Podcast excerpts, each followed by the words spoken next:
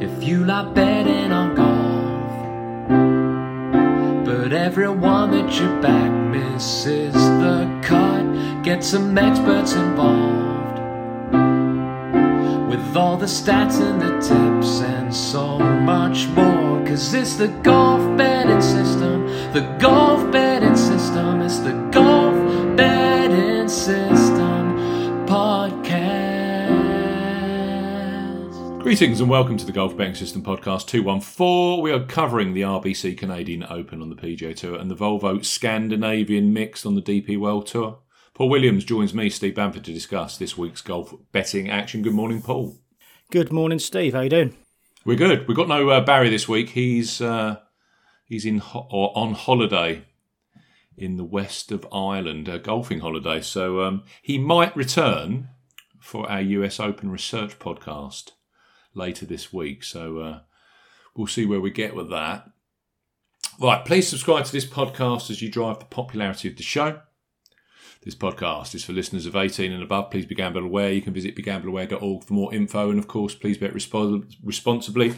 Visit our world-famous Golf Betting System website with our in-depth betting previews, tournament form statistics, form charts, including combined course plus current form, plus our predictive models.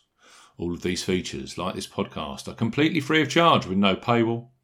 We're on Twitter. Paul's at Golf Betting. I'm at Bamford Golf. You can join our Golf Betting System Facebook group. The link is available in the description box. Plus, look out for the Steve Bamford Golf YouTube channel where I present the Golf Betting Show every week. Please subscribe and like the shows. You can listen, of course, to this podcast on the YouTube channel if that tickles your fancy. Now, you guys as listeners power this podcast, so we need your five-star reviews on Apple Podcasts. As ever, for those of you who leave a review, I will read them out at the start of a future show. Leave your name and where you are in the review. Right, this one is entitled Good Fun with a Financial Return, five stars. I eagerly await this podcast each thir- Tuesday. It has significantly improved my financial returns from the bookies on a regular basis. Complaints. Who does this Steve guy think he is, taking holidays and as a result, no podcast allowing Paddy Power to take money from me? The next week, he had the audacity to go to a funeral and delay my fun. Seriously though, lads, thanks for all of your work. It is greatly appreciated. Steve's mangling of names just adds to the fun. And that is from Pipolero. So there you go. He's talking about he's talking about mangling of names, and he's you know he's um, he's called Pipolero, and he's in Ireland. He's kind of so sticking the knife in a bit. Sticking the knife a bit in there, Steve, isn't he? With, uh, with your, uh, yeah, yeah, we do have to try and work these things around uh, things that happen in normal life as well, don't we? Sadly, yeah, yeah. You have to, uh, you have to have you, you have to uh, have a holiday now and again, don't you? Yeah, there won't be any holidays for me for a while, so um, don't worry about that. Let's talk about last week, shall we? Mm-hmm. You got an each way place. I got an each-way place. Yeah, just about. Marcel Schneider snuck into a tie for fifth. Um, I guess in the end, I should be pleased that he got there because it was the second-best round of the day, I think, on Sunday. Yeah. Um, but uh, he, he was in a much stronger position. I mean, with seven holes to go, a, a real lightning finish, and he could have been threatening for the lead and, and potentially the win.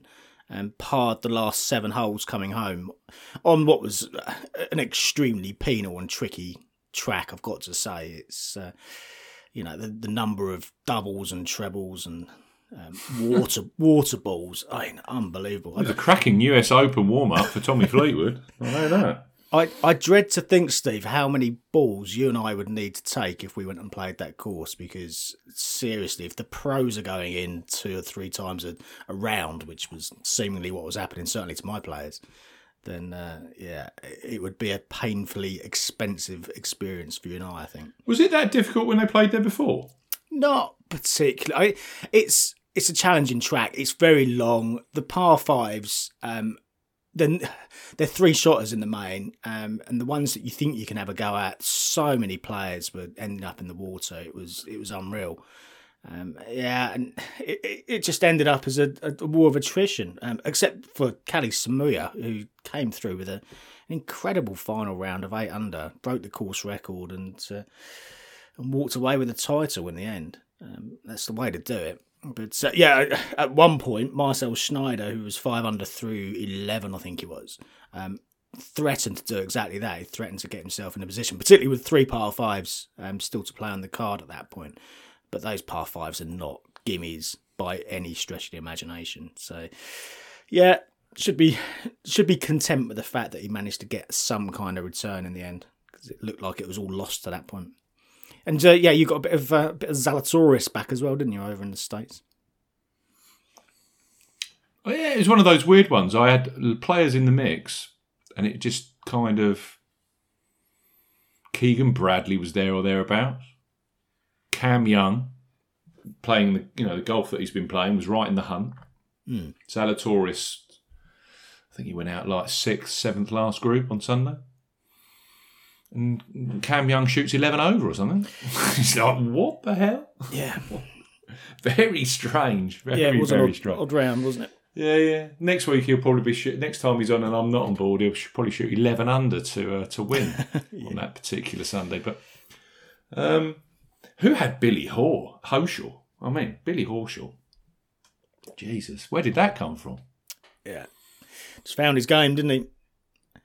When he's oh, good. He, li- he's he really literally good. found it when he got. He, he clearly arrived in Ohio, because up until that point, I, across all of my kind of checks and measures and everything I do, there was no, there was not one single green light for Billy Horschel. No. And Driving, I... approach play, putting, nothing at all. No. No, it... Uh...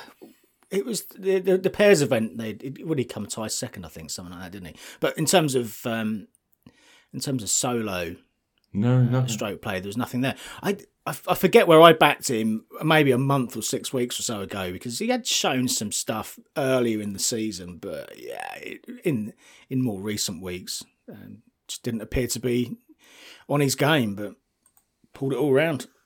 Very impressive. Did you did you see massive masses of Billy Horschel winning tickets? Because I didn't. No, no, the odd one or two, but uh, not many.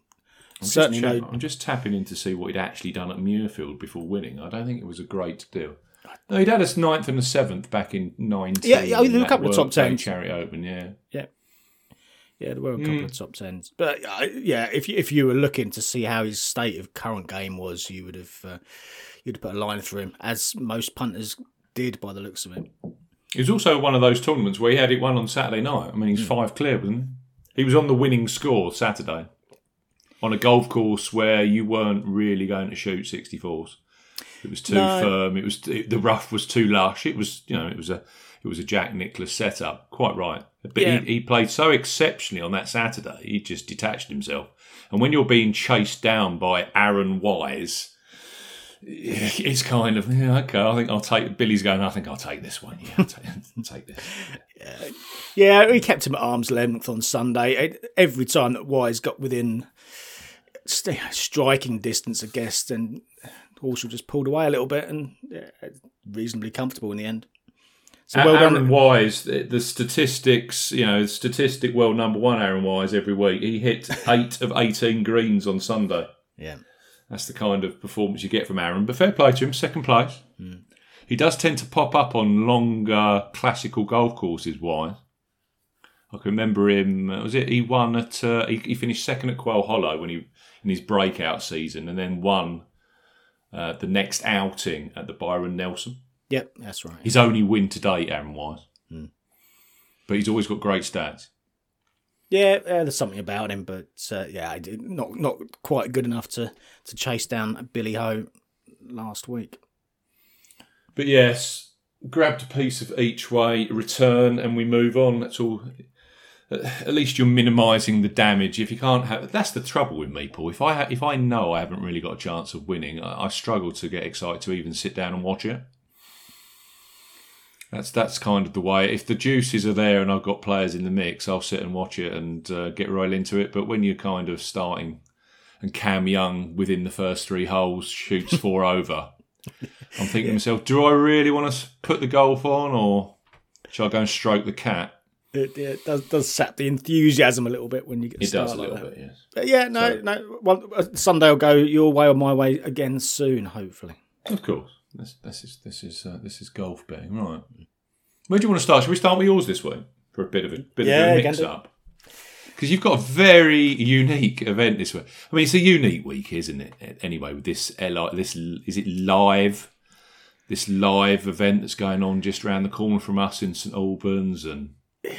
If no, nobody's talking about the golf, they're all talking about the destruction, so the self-destruction of professional golf. It's like mm, it's a it's a strange time.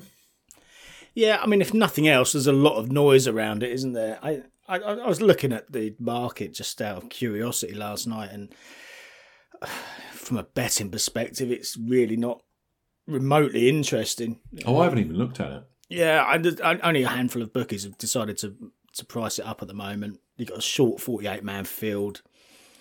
D J, what, the four to one or thereabouts favourite. And you've got the likes of Tal or Gooch at uh, eight or nine to one. I, I, I don't know. It's not. It's really not getting my uh, getting my juices flowing, but we'll, we'll see how you, this... You could have eight to one on Louis Bad Back Goose Days, and yeah. yeah. nine to one on Kevin Nahr. I mean, yeah, it's... Um, yeah, there's, there's a lot of noise, and in in that respect... The the whole marketing piece behind it has probably done a fair job, and they, they were giving away tickets with promotional codes over the weekend, which um, got people scrambling around and sharing on social media. And again, from a marketing perspective, um, that's done its job, I think, and created a bit of noise around it. But um, there's there's going to be people who agree and disagree, and uh, you know, politically, I'm not going to get into it. Um, you and I have swerved it. So um, we can concentrate on the P G A Tour and the D P World Tour and watch from a distance and see where it progresses to, I guess. Well, it's difficult to tip on it because you don't really know what you're getting yourself into. It's a completely different concept. They're talking about teams. It's all very strange. I think you just got to let it kind of... I've got a feeling, though, you know, I do have a feeling that more and more of these players are, are just going to jump. Well, th- they're going to they're going to go down the Kevin Nahr route and just resign. That that takes the P G A Tour out of the equation in terms of ramifications, um, and and they'll just jump for the money because the money is just ridiculous. Yeah, it's just obscene. Yeah, and some some will be blinded by those numbers, and uh, I guess it depends on their life stage and where their career aspirations are. Uh, yeah, I'll, I'll, I'll watch it from afar with um, a relative amount of intrigue rather than interest, I guess. Mm. But uh, yeah, not a betting event for me at the moment. No, certainly not. So on to the Scandinavian Volvo Mixed. It, it, um, it's an interesting tournament. So over to you. Yeah, I didn't cover it last year. Um, I forget if I was away on holiday or just looked at it and uh, decided not to. One or the other. Uh, but yeah, um, it was popular last week. Uh, last week, last year, um, Henrik Stenson, Annika Sorenstam. Um, are the hosts, and they've returned this year, building on the success from last year's inaugural event because, um, as you just said, they've got a title sponsor now, Volvo, mm. um, big brand, of course, and they've doubled the prize fund as well, up to two million dollars. So doing something right. And as the name suggests, the Scandinavian Mixed, it's a different format. It's a mixed men's and women's event.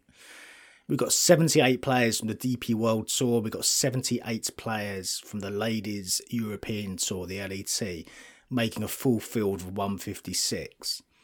Uh, and all the players, they're all playing on the same course. They're playing at the same time. Um, they're playing for the same prize fund, um, to the same pins. All they're doing is just hitting from different tees. So um, got slightly different yardage for the men and the women. Um, other than that, it's um, a level playing field. And that's kind of reflected, really, with the um, with the odds. I mean, we've seen a few of these different style men's and women's events. Somewhere there's two titles, um, somewhere it's mixed, um, and, and generally, um, if you look at the pricing, um, then generally the men tend to tend to be much shorter. But we've got a bit of a mix this year, this this week. Alex Noren's the ten to one favourite. Um, Eduardo Molinari twenty two to one. Alexander Bjork twenty two to one. Um, and then we've got some of the women. We've got Maya Stark, twenty-five to one. Lynn Grant, twenty-eight to one. Um, and then back to Romain Langasque, twenty-eight to one. Henrik Stenson, the uh, the host or one of the hosts, thirty to one. And then you're out to the likes of Jason Scrivener, Johannes Veerman, John Catlin, Julian Brune, thirty-five to one, forty to one bar.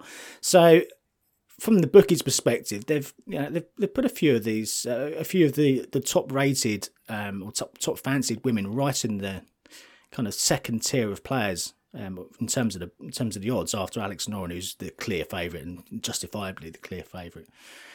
Uh, so yeah, intrigue I think is the uh, is the word this week.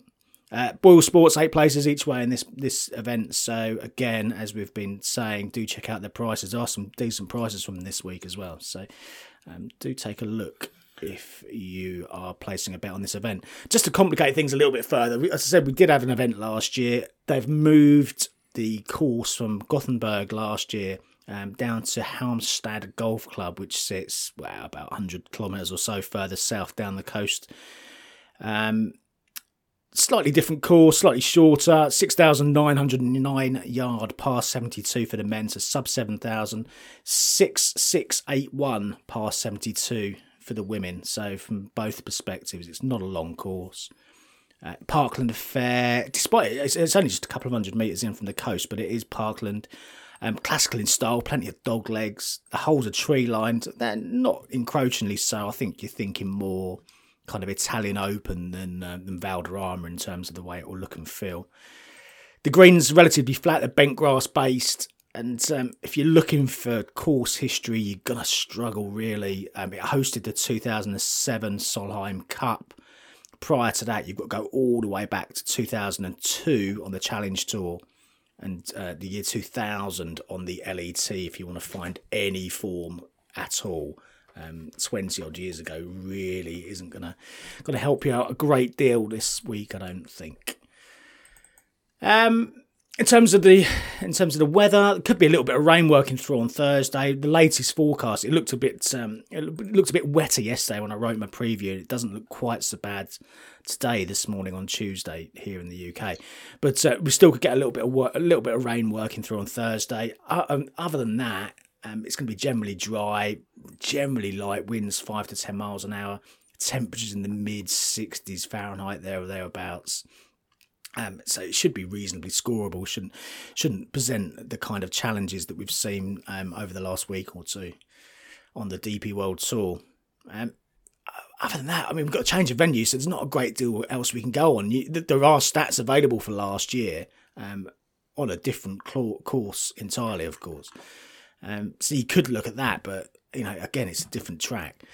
Um, if you look at these mixed style events that we've seen now and again on the D P World Tour, in general, the uh, the men have outscored the women. So when you're looking at the market here and looking at how you might play uh, your selections, I suspect it's reasonably prudent to to, to you know, kind of weight the the men slightly more than the women in terms of your picks, but that wasn't necessarily going to be the case last year. If you look at the fifty-four hole lead, there were two men and two women tied for the lead heading into the final day.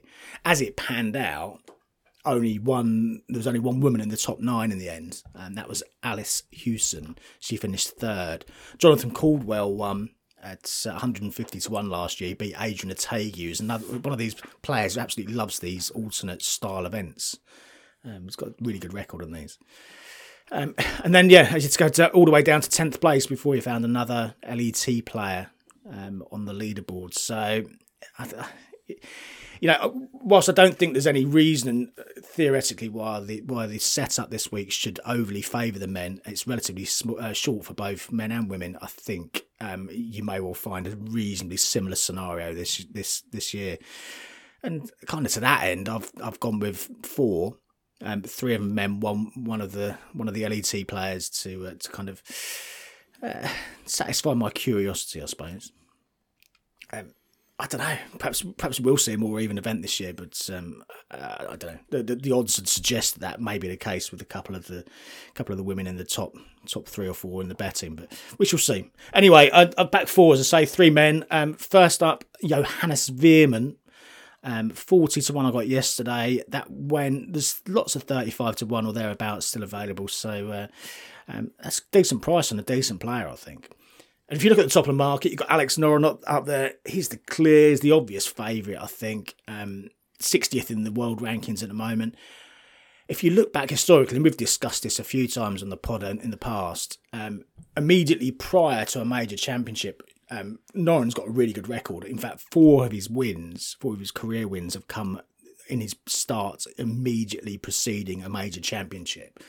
So the fact that he's already got a place in the U S Open next week, um, he's come over here um, to, to Sweden to um, to play. Um, you know, potentially ten to one, he could be a shoo-in. Yet, I don't know. The last couple of events, two missed cuts, not exactly sparkling form. Um, potentially a distraction next week. I don't know. It's um, you know, has he has he changed his approach? If you look at these wins immediately prior to a major championship.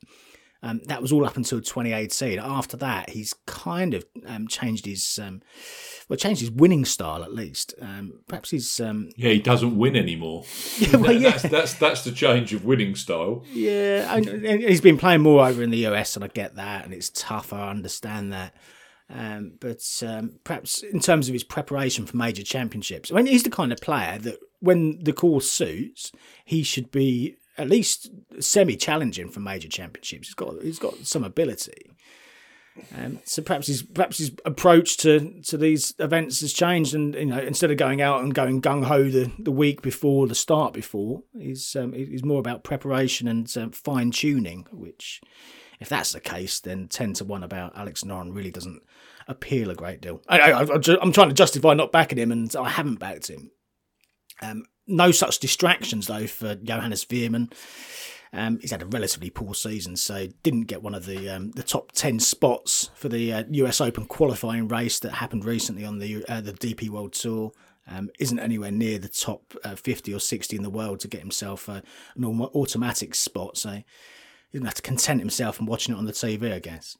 Um, But yeah, I, he's a good player. He's a, he's a player that I think should be pushing on from where he is. He's just turned thirty last couple of weeks. Perhaps there's a new focus that will come through into his game and his uh, his play. Uh, certainly saw an improvement last week. Um, he'd missed five of his previous six cuts, then finished tenth last week. eighth for greens in regulation. That was his best um, approach play in that respect uh, since January. seventh for strokes gained putting. Seemed really happy on uh, social media, on Instagram, with the progress that he'd made last week. And if you look at his form on some of these tree line parkland affairs um, that he's played over in the in the recent past, uh, Italy and uh, Valderrama, he's, he's had some decent finishes. Um, then yeah, it, it adds up. There's there's quite a lot to like about how. Um, or when Johannes Veerman plays his best golf. So, yeah, I thought he was worth taking the favourite on with uh, this week. Uh, so, so, Veerman's in. I've also backed Tristan Lawrence. Um, backed him forty to one um, with Boyle Sports eight places this week. Um, you can get slightly longer forty-fives out there, but um, given the price differential, I was happy to take the eight. We've had some good form from him um, this term so far, um, on, on similar tracks, you know, ones with similarities to, to this week, either in the way they're set up or the agronomy, or potentially both. Uh, second in Kenya, um, top tens at Peakwood and Staines City on those Parkland-style tracks. Um, so yeah, I think he should should like it. He should, he should enjoy this particular test this week.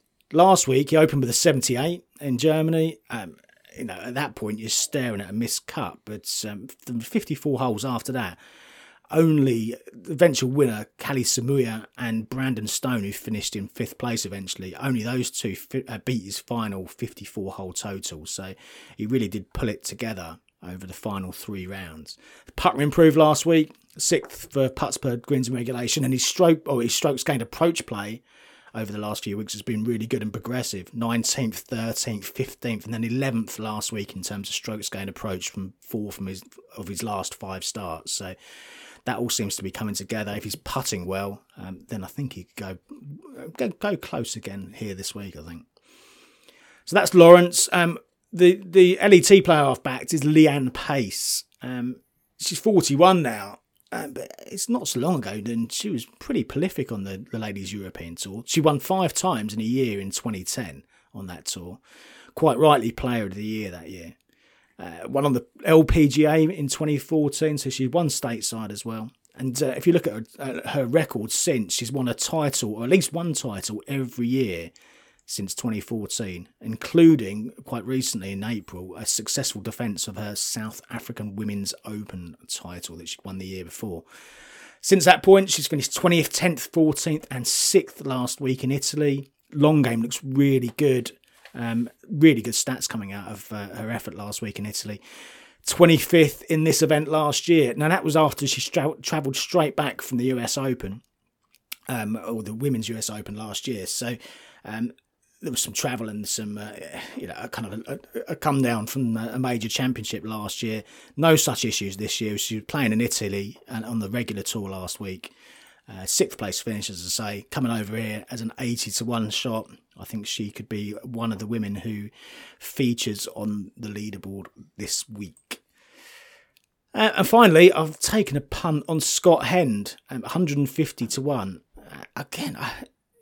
You know, where where do you try and pitch when and where to back Scott Hend? He's one of those enigmatic players who um, you can sometimes struggle to actually um, pin down as the style and type of course that he that should appear and should play well on. Um, it misses an awful lot of cuts, so if he misses a cut this week, it's no, no massive surprise.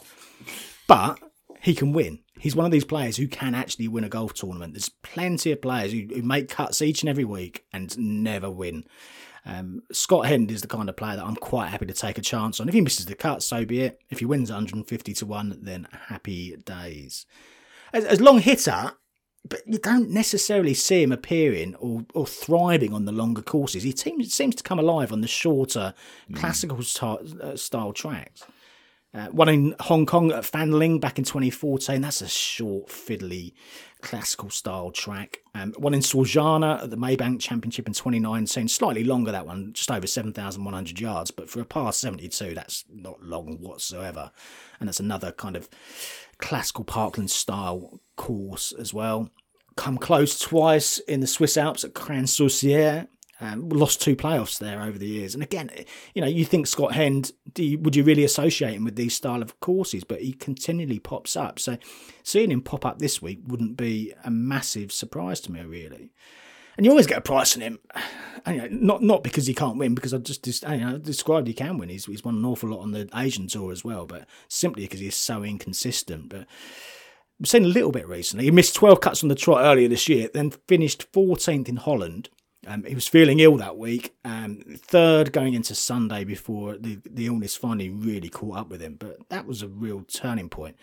Played on the Asian Tour last week, um, finished mid-division, but his um, his long game looked really good. Third for total driving in old money on the Asian Tour last week. So um, there's something about his long game at the moment that's potentially going to match him up quite nicely to this week. Um, and finished fourth in this last year. Fourth here last year. Also finished fourth at the Nordea Masters um, back earlier in the t- mid-twenty tens. So uh, he's got some current, for- you know, some reasonable current form. He's got some event form and some local form too. one hundred fifty to one, worth taking a punt on, in my view. So that's um, just to summarise. Scott Hend, one fifties. Lee-Anne Pace, eighty to one. Thriston Lawrence, forties. And Johannes Veerman, forty to one also. Now, I know it's a tricky event um, for... Well, it was a tricky event for me to try and get my head around. So I'm, I'm, I'm not sure... Don't you, have, you, have you... Pl- Don't even ask, Paul. Uh, Did I see Lagergren? Who, who's the guy that who's the guy, who's the Swede near the top of the leaderboard? Yeah, Lagergren last week. Yeah, yeah. I, I tend to prefer him on more exposed and um, coastal style tracks, linksy tracks. Um, I wonder the... if that Sebastian Soderberg comes and bites you on the bottom, because you've been tipping him up recently. Yeah, yeah. He was penciled in last week to play and then didn't, and I've not seen a specific reason as to why he pulled out, so I've kind of veered away from him. But um, but yeah, he'd, he'd been playing well. Um, he got an each-way place for us the week before, didn't he? So mm. Yeah, he's been playing well. Mm. Who knows? But yes, I'm, I, I, I'm not getting overly excited about Alex Noren, who hasn't won for four years or five years at nine to one. I know that much. No, I know. I just I just wonder whether he's. You know, maybe half, he's maybe he's getting a free Volvo. Well, yeah. For arriving, who knows? Yeah, I, you know, potentially what? half in holiday mode and uh, half in preparation mode for, for next week's U S Open. Maybe, maybe they've given him one of these nice electric pole stars that he can uh, take take back to America with him. Potentially. or maybe it's already in America, on his drive. Do you want to know who qualified from the U S Open qualifiers yesterday? Go for it. Right. These are notables because there's plenty of names here I've never heard of. Um, Blixt, Taran, Satoshi Kodaira, so Barry will be happy. Uh, Taylor Montgomery out of the San Francisco qualifier. He's a very good player on the um, Corn Ferry. He's going to make waves, I think, when he gets promoted. Um, Chase Sievert, Harry Hall, the young Englishman. Mm-hmm. He qualified. And Joseph Bramlett, Grayson Murray, Kevin Na's best mate, and Kevin Chappell. Um, I often find it more interesting who didn't qualify. So let's take you through some notables who didn't qualify. Hao Tong Lee, he was playing in New York. He didn't qualify. Yeah, and he'd come straight over from Germany as well. So yeah, uh... he didn't make it. He withdrew, so he just walked off the course. Clearly, um, didn't get a good night's sleep or something. Mm. Lovemark Wagner Barnes, that was from New York. We had Pendriff withdrew with a rib injury. He's he's disappeared off the face of the earth, Pendriff, so mm. clearly fighting injuries. Uh, he withdrew. Wesley Bryan, Harry Higgs, Billy Hurley. I didn't even know Billy Hurley was still playing golf, but um, yes.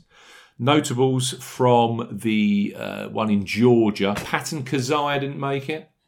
Brendan Todd, who I'm sure a few will be backing this week, he didn't make it. Uh, Ted Potter Junior, your favourite. And then we had Keith Mitchell, Bill Haas, uh, Richie Wawrinski. They all walked off the course. They clearly weren't going to qualify in Georgia. Now, down in uh, Jupiter, Florida, Ricky Fowler didn't make it. So uh, he didn't make the qualification process. Matthew Wolfe, he walked off the course as well. And from the one in San Francisco, Maverick McNeely didn't make it. Well, there's a name for you as well, Paul. Spencer Levine. He didn't make it. I didn't. He's still. Do you reckon he's still smoking cigs, old Spencer Levine? he's still. He's still trying, by the looks of it.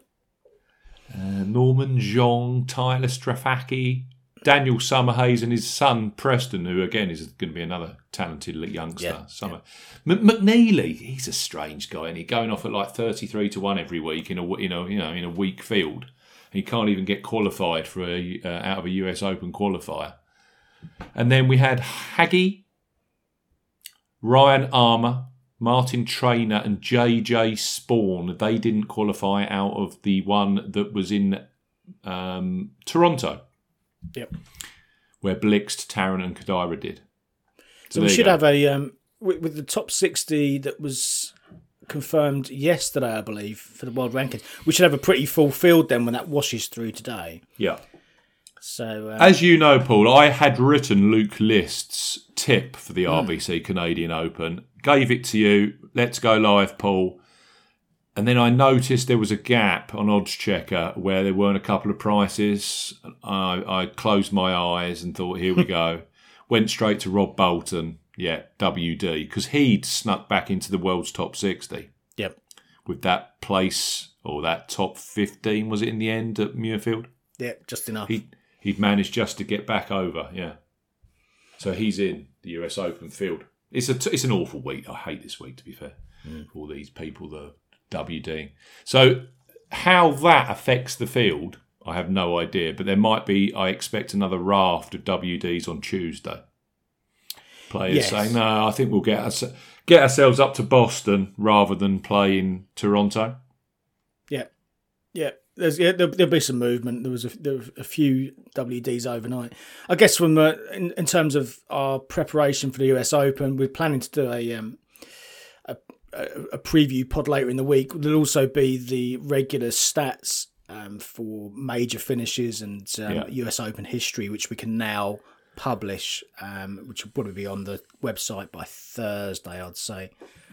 Um, now think, that we've got a field, yeah, I don't know if the U S Open, you know, like most of them, you win the week before you get in. I don't know mm. if that works for the U S Open. They've got, I didn't, the U S G A have got such prehistoric rules of engagement. Who knows? Yeah, I, I, it, it didn't appear to be the case, but then there was still scope from uh, for, mm. for last minute invitations as well, by the looks of it. So there could be a, a, a curveball or two thrown in at some point as well.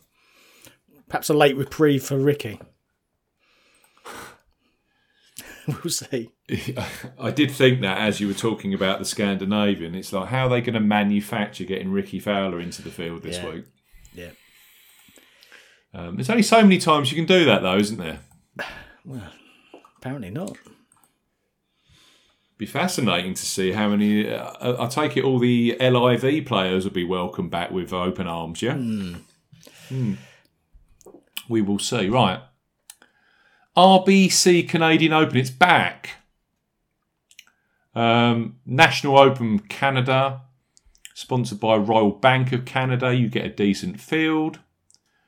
Um, headline this week, Scheffler, J T, Rory McIlroy, Cameron Smith, Sam Burns. You can't really complain about that as a top five. No. Um, so good good for Canada's um, Open. It's good to see it back. Always used to be the week after the Open Championship, but in this new schedule where we've got these compacted majors into a very tight space of time space, it now is the opener or the curtain raiser for the U S Open.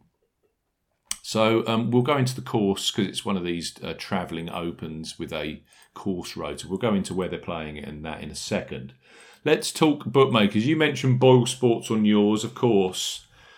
They are ten places each way, as ever, on the P G A Tour this week.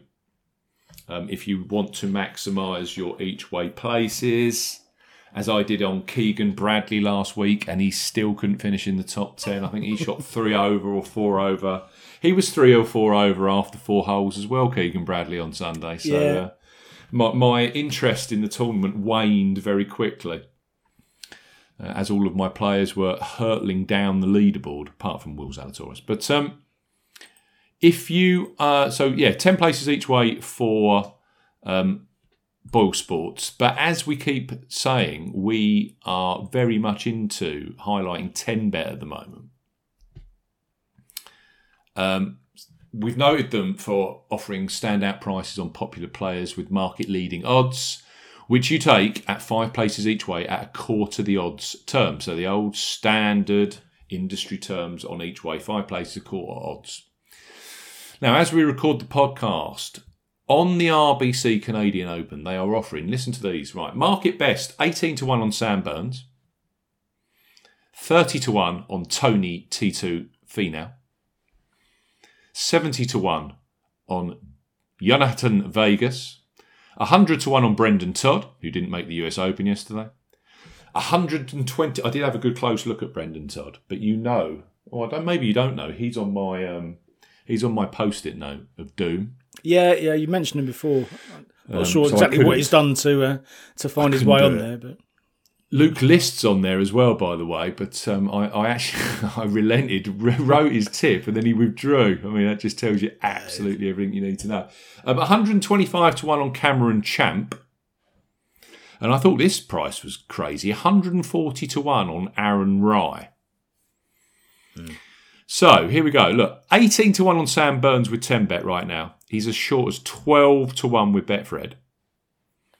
And listen to this on Cameron Champ. one hundred twenty-five to one on Cameron Champ. Another that I had a very close... We talk about Champ regularly on the podcast. He's one of those guys, when it, when he's shown something, yep, can win on any kind of track. So this this is well within his remit. one hundred twenty-five to one with ten bet. He's as short as sixty-six to one with Coral. Yep. And that's what you get with that's what you get with ten bet. You get exceptional prices on players each week. New ten bet customers get a fifty percent welcome bonus up to fifty pounds when signing up through Golf Betting System. You can find details about their new customer promotion, plus a link through to that very offer, plus T's and C's in this podcast description. Yeah, one hundred twenty-five to one on Cam Champ, sixty-six to one right now with Coral. Yeah, always some standout uh, prices with those guys, and yeah, always just worth a cursory look if you if you fancy a player. Um, just just double check, because you might find there's just a completely outlandish price on there. There was one of the players yeah. I've backed yesterday was just an obscene price for them. So I'll mention that later on. They have a fifty percent welcome bonus on your first qualifying deposit. So if you qual- if you deposit anything ob- above fifteen pounds or fifteen euro for the Republic of Ireland, that will have a fifty percent welcome bonus. The maximum you can have is up to fifty pounds. So to, to maximise effectively, deposit one hundred pounds, you'll get that maximum fifty pounds or fifty euro welcome bonus. But it's on the first qualifying deposit. Right, let's talk R B C Canadian Open in terms of the course. They have moved it to, this year, St George's Golf and Country Club, which is in a rather swanky part of Toronto. Uh, a Stanley Thompson twenty-nine design.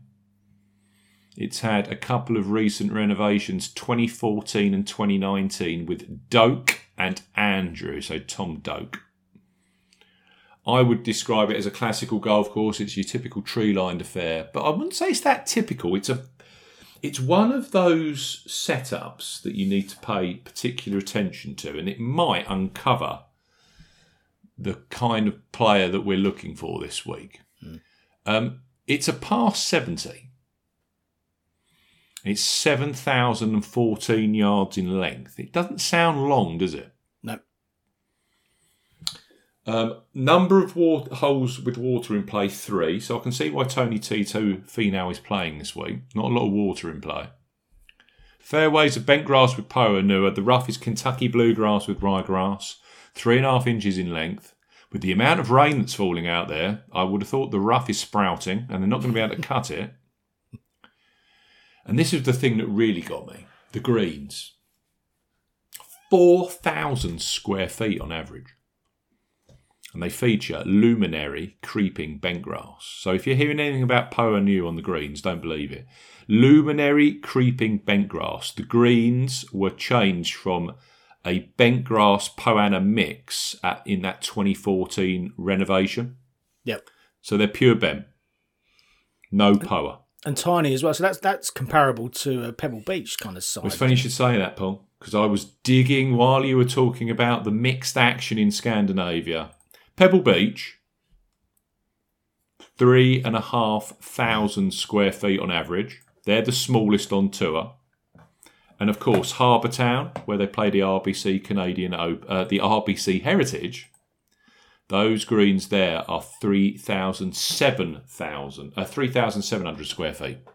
Yep. So by my reckoning, probably the third smallest greens on tour this year. Mm. They're tiny. We've been playing golf courses of late, Colonial, even last week at Memorial, five thousand, five thousand two hundred square feet. So they're, they're small greens. Now, that was very noticeable as well when they played here in twenty ten, because this was the course they played at the twenty ten R B C Canadian Open. That was won by Carl Peterson. Our friend Carl Peterson, big fat Carl. Mm. But then they were had Poa in them. So take from that what you will. The greens in regulation numbers that week were quite... They were relatively low. Yep. Yeah, which makes sense on a course with very small or relatively small greens.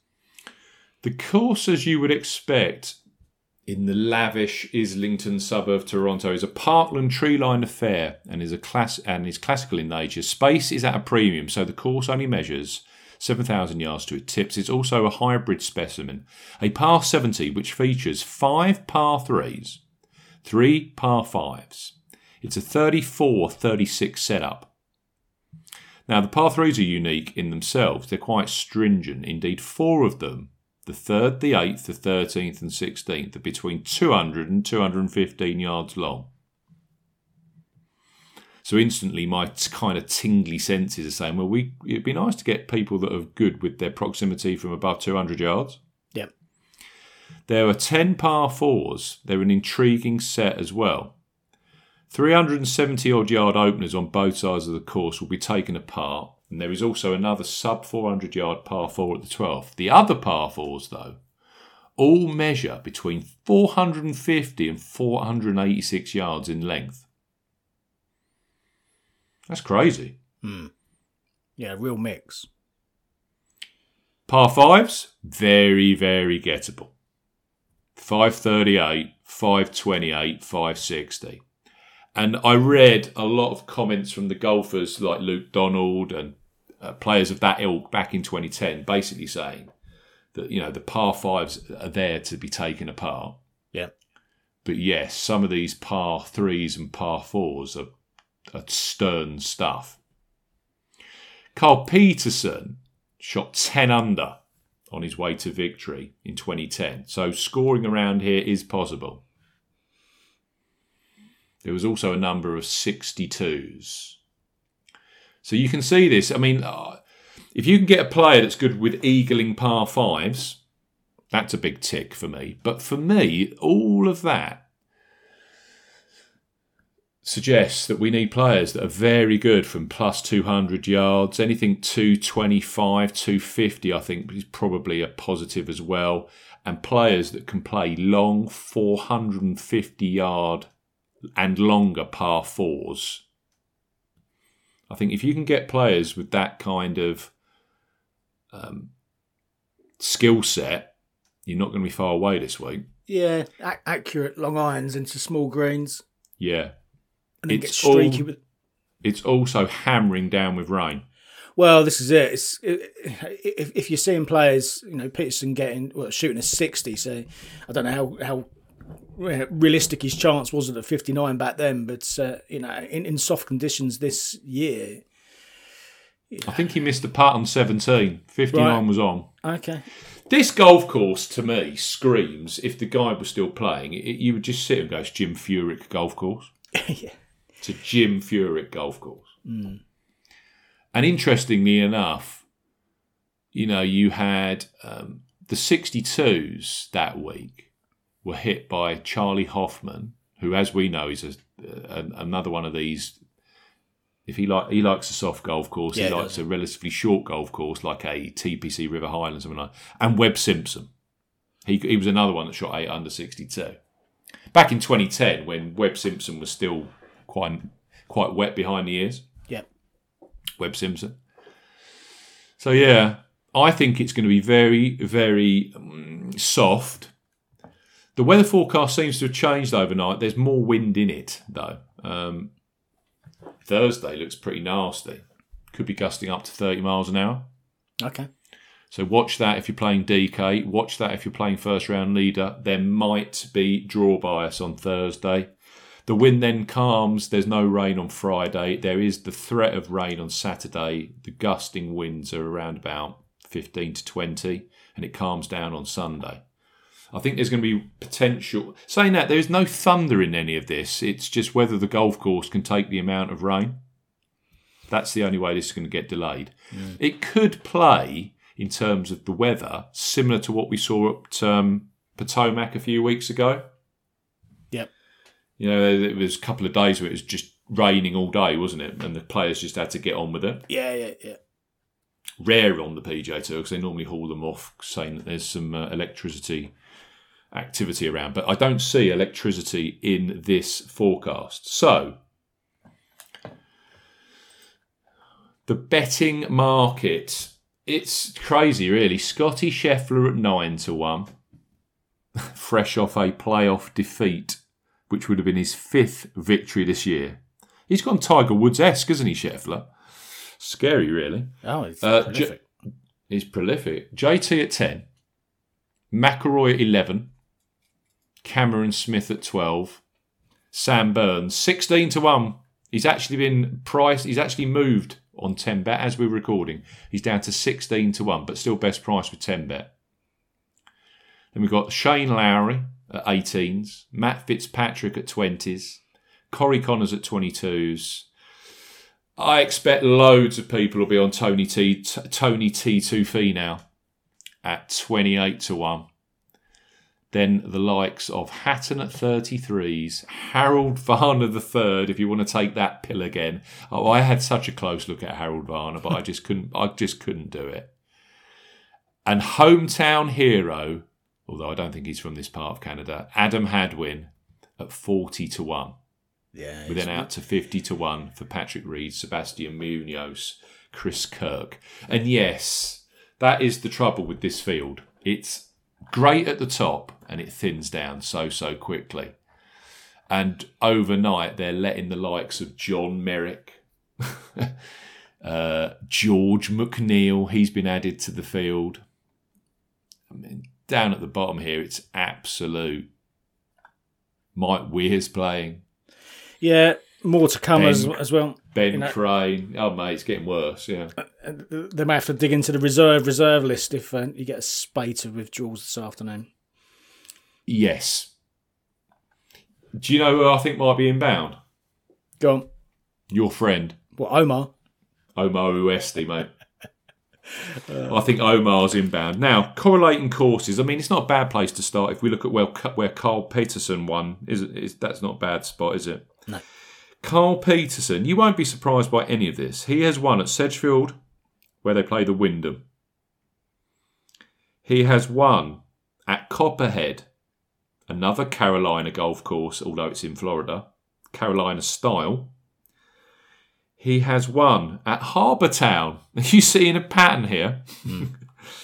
He's also a winner at Muirfield Village. Now, that was when Muirfield Village was quite, it was relatively short back then. Yeah. It was a lot shorter than it is now. So, Muirfield Village, tree lined. Sedgefield, Carolina golf course. Harbour Town, Carolina golf course. Copperhead, Carolina type golf course played in Florida. There's also some, um, I don't know what we got. He, he was also very good at the Sony Open. Yeah, that all makes sense. He was very good. He had a top two finish at Torrey Pines. I thought that was interesting. So, yeah. Um, St Jude as well, another past seventy. Third and an eighth. Boston as well, T P C Massa- uh, T P C Boston up in Massachusetts, a fourth and a ninth up there.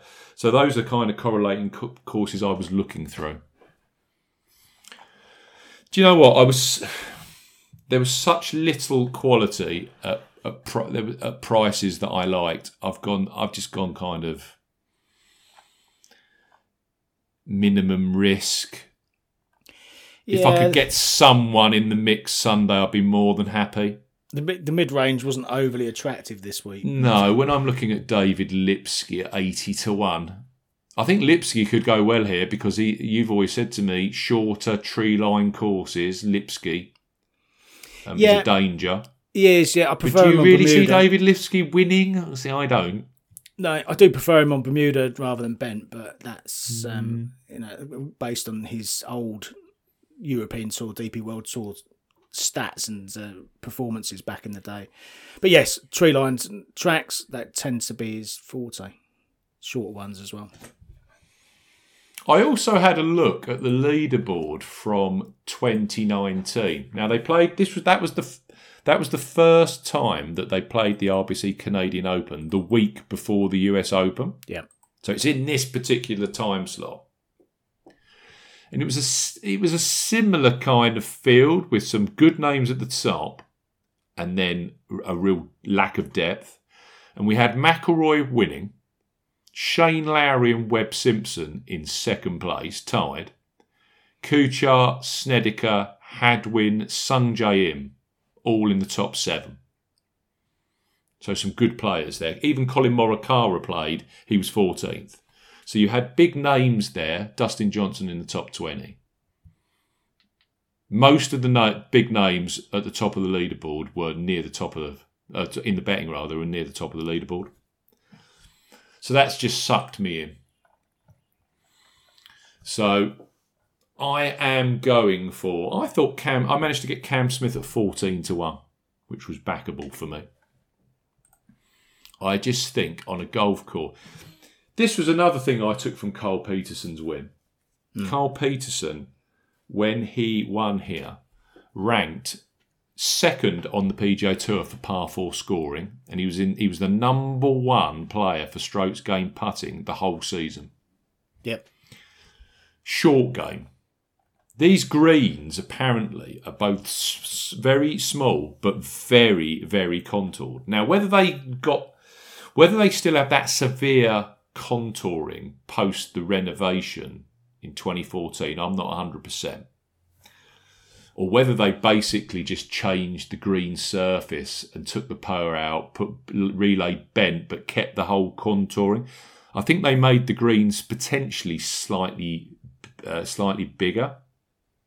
But anyway, I think it, to me there was a lot of good putters at the top of the leaderboard and good scramblers. Mm. Charlie Wee was up there, Matt Kuchar was up there, Greg Chalmers, these kind of players, and that just took me to Cameron Smith, who I got fourteen to one. If you just look at what he's done so far this season, eighth for strokes gained putting, first for birdie average, first for scoring average, second for par four scoring average, and first for par five scoring average. So give him a mix of quite stringent par fours and par fives that are up for grabs. I think Smith is a massive danger this week. Yeah, yeah. And we talked about his ball striking at the, the P G A Championship as well, which was yeah. incredible from Tate to Gray. It went completely the other way last week. Mm. He had no ball striking. It was all short game. Yeah. But then that was on a golf course where he'd miscut, miscut, miscut, sixty-fourth, sixty-eighth before yeah. he'd gone there. This And this year he was actually contending for the victory. Mm. So it just shows you how the guy's game has changed. Yep. Yeah. How the ment- mentality has changed. I genuinely think that this this shorter course with the tiny greens and where the, the, the contours on the greens really come alive for good putters, I think it's really Smith's the one that I took at the top. Mm. Although you could, uh, stating the obvious, you could build a case for any of them, couldn't you?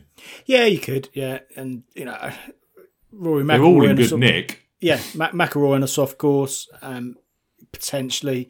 You know, you and I are talking off mic about his um, record when defending, even though it's, what, th- you know, three years down the line now, isn't it, since uh, since he He's won. He's never defended a title yeah. in his professional yeah. career. And is, is, that, is, is that even a consideration for him? Is, is it a mental block, or is it just a, a quirk of his statistics so far? Um, not entirely sure, but at the price, it's a, yeah, it's a tough one to, to justify, really. Don't forget Cam Smith, winner at Wileye Country Club, first at T P C Sawgrass. I'm just looking at Carl Peterson, actually. Peterson had had a couple of top tens at Sawgrass. Mm. Fourth at Riviera, third at Ridgewood, third at T P C Boston. So, again, tree-line golf courses, not classical, not a problem. He's also got top tens at Harbour Town, tick, T P C Southwind, tick, Sedgefield, tick. And that was before Cameron Smith was the player he is right now. Yeah, yeah, yeah. So, yeah, I'm on Cam Smith. And the other one I couldn't resist, and a player that I'd love to know if Barry's backing him this week, because his his price is so poor to what we're used to seeing. But if there's a golf course that should suit Shane Lowry, it's this one. So I took two and a half points each way at twenty to one. Uh, he's an eighteen to one chance now. Yeah, yeah. I, I think it's more a case of when, not if. He wins again soon, and uh, eventually it'll all click. One, one, one week it'll all just work, and and bang, could be this week. He's ranking at the moment fourteenth for strokes gained putting, and second for proximity to hole on approaches, mm.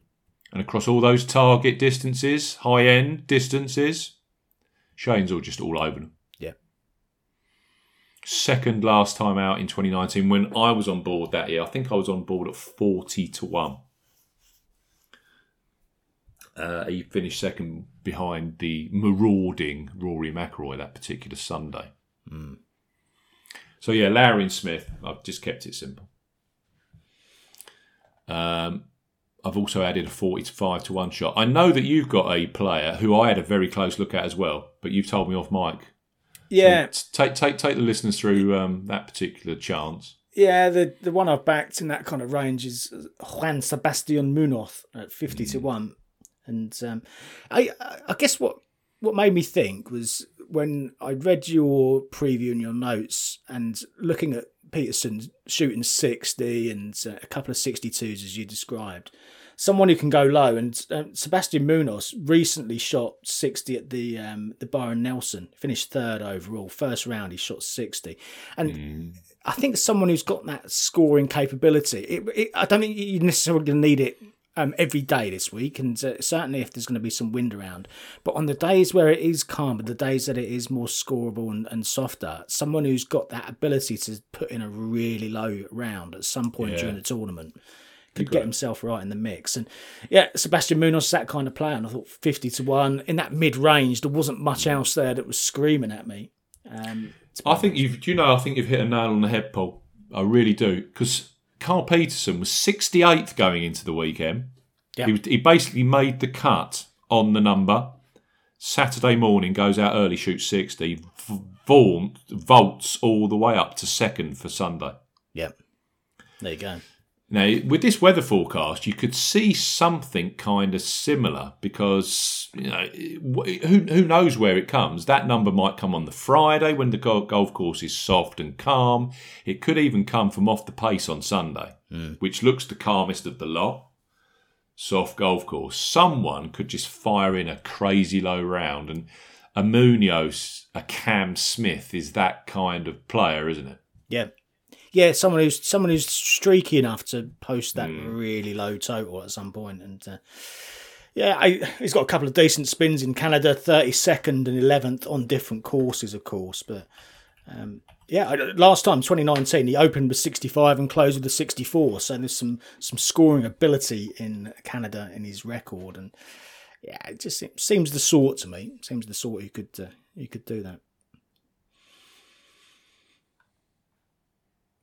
Here you go. Lowest scores this season on the P G A Tour.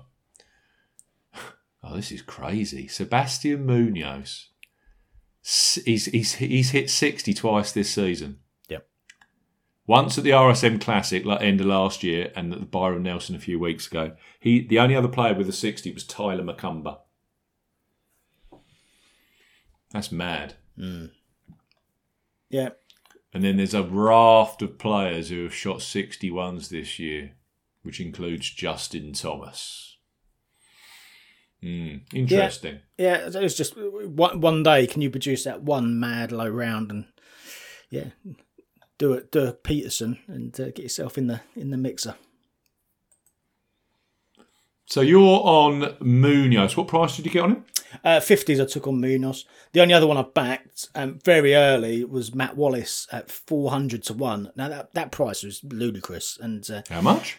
four hundreds he was early on with ten bet. Um, it was also... Oh, I, my Lord. I, I, I saw a few people saying that it opened at the same price with uh, D K Sportsbook over in the States as well. Uh, so I, I couldn't...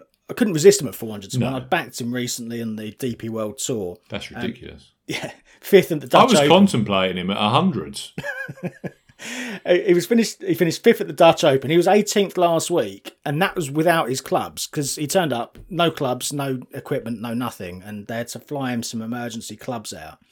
Mm. And uh, he still managed to get himself into the top twenty in the end. Uh, ranked third for strokes gained approach on these emergency clubs.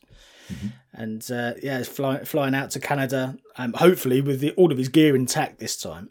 Um, yeah, and the, uh, you know the, the the price differential on Matt Wallace was mad.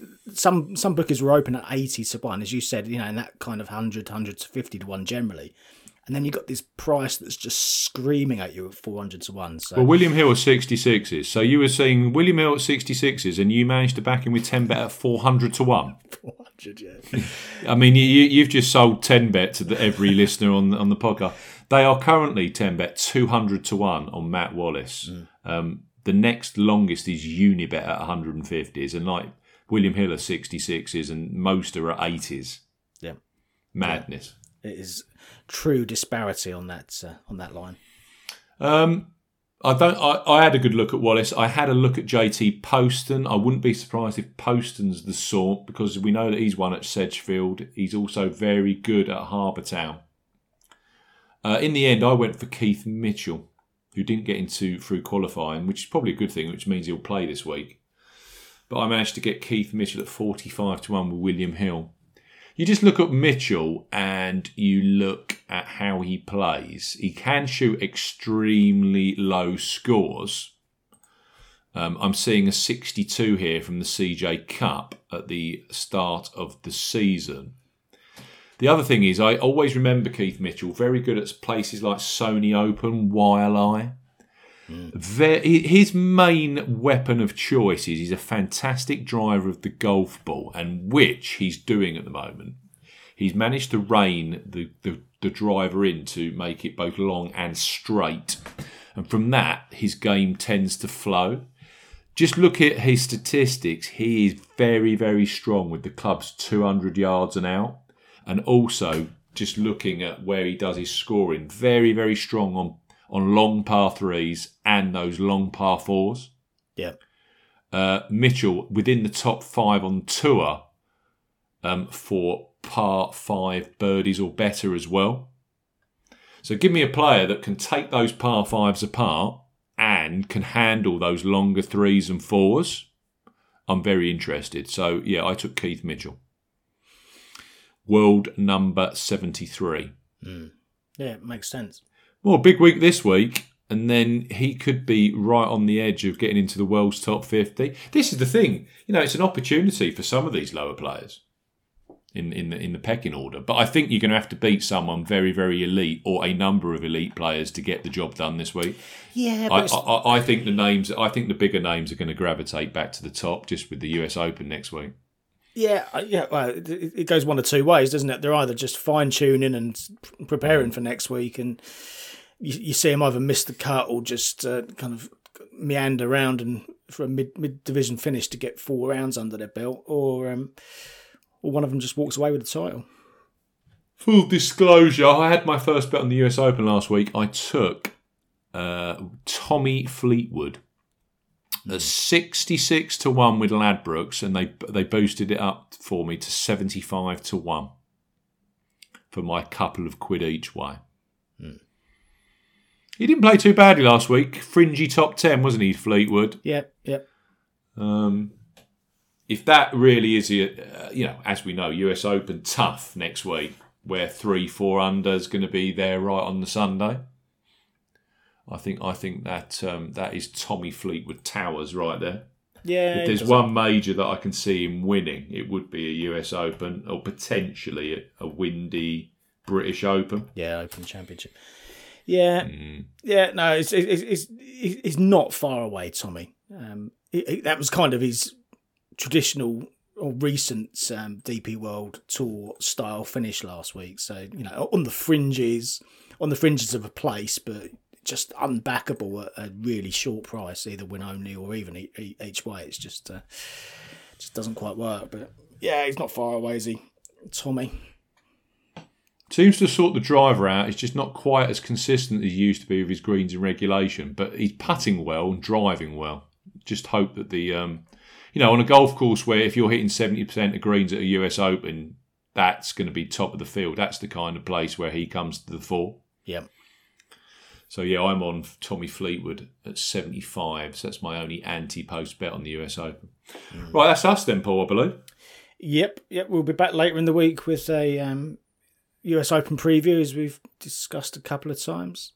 And, we will. Uh, ho- ho- hopefully Barry will be available. If not, it will be you and I just uh, chewing the fat over next week's, uh, next week's major.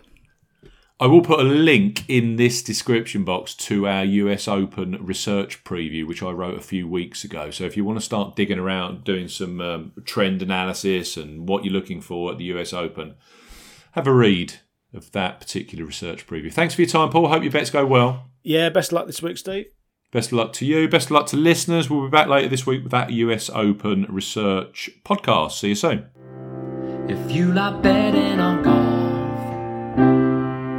but everyone that you back misses the cut. Get some experts involved with all the stats and the tips and so much more. Cause it's the Golf Betting System. The Golf Betting System is the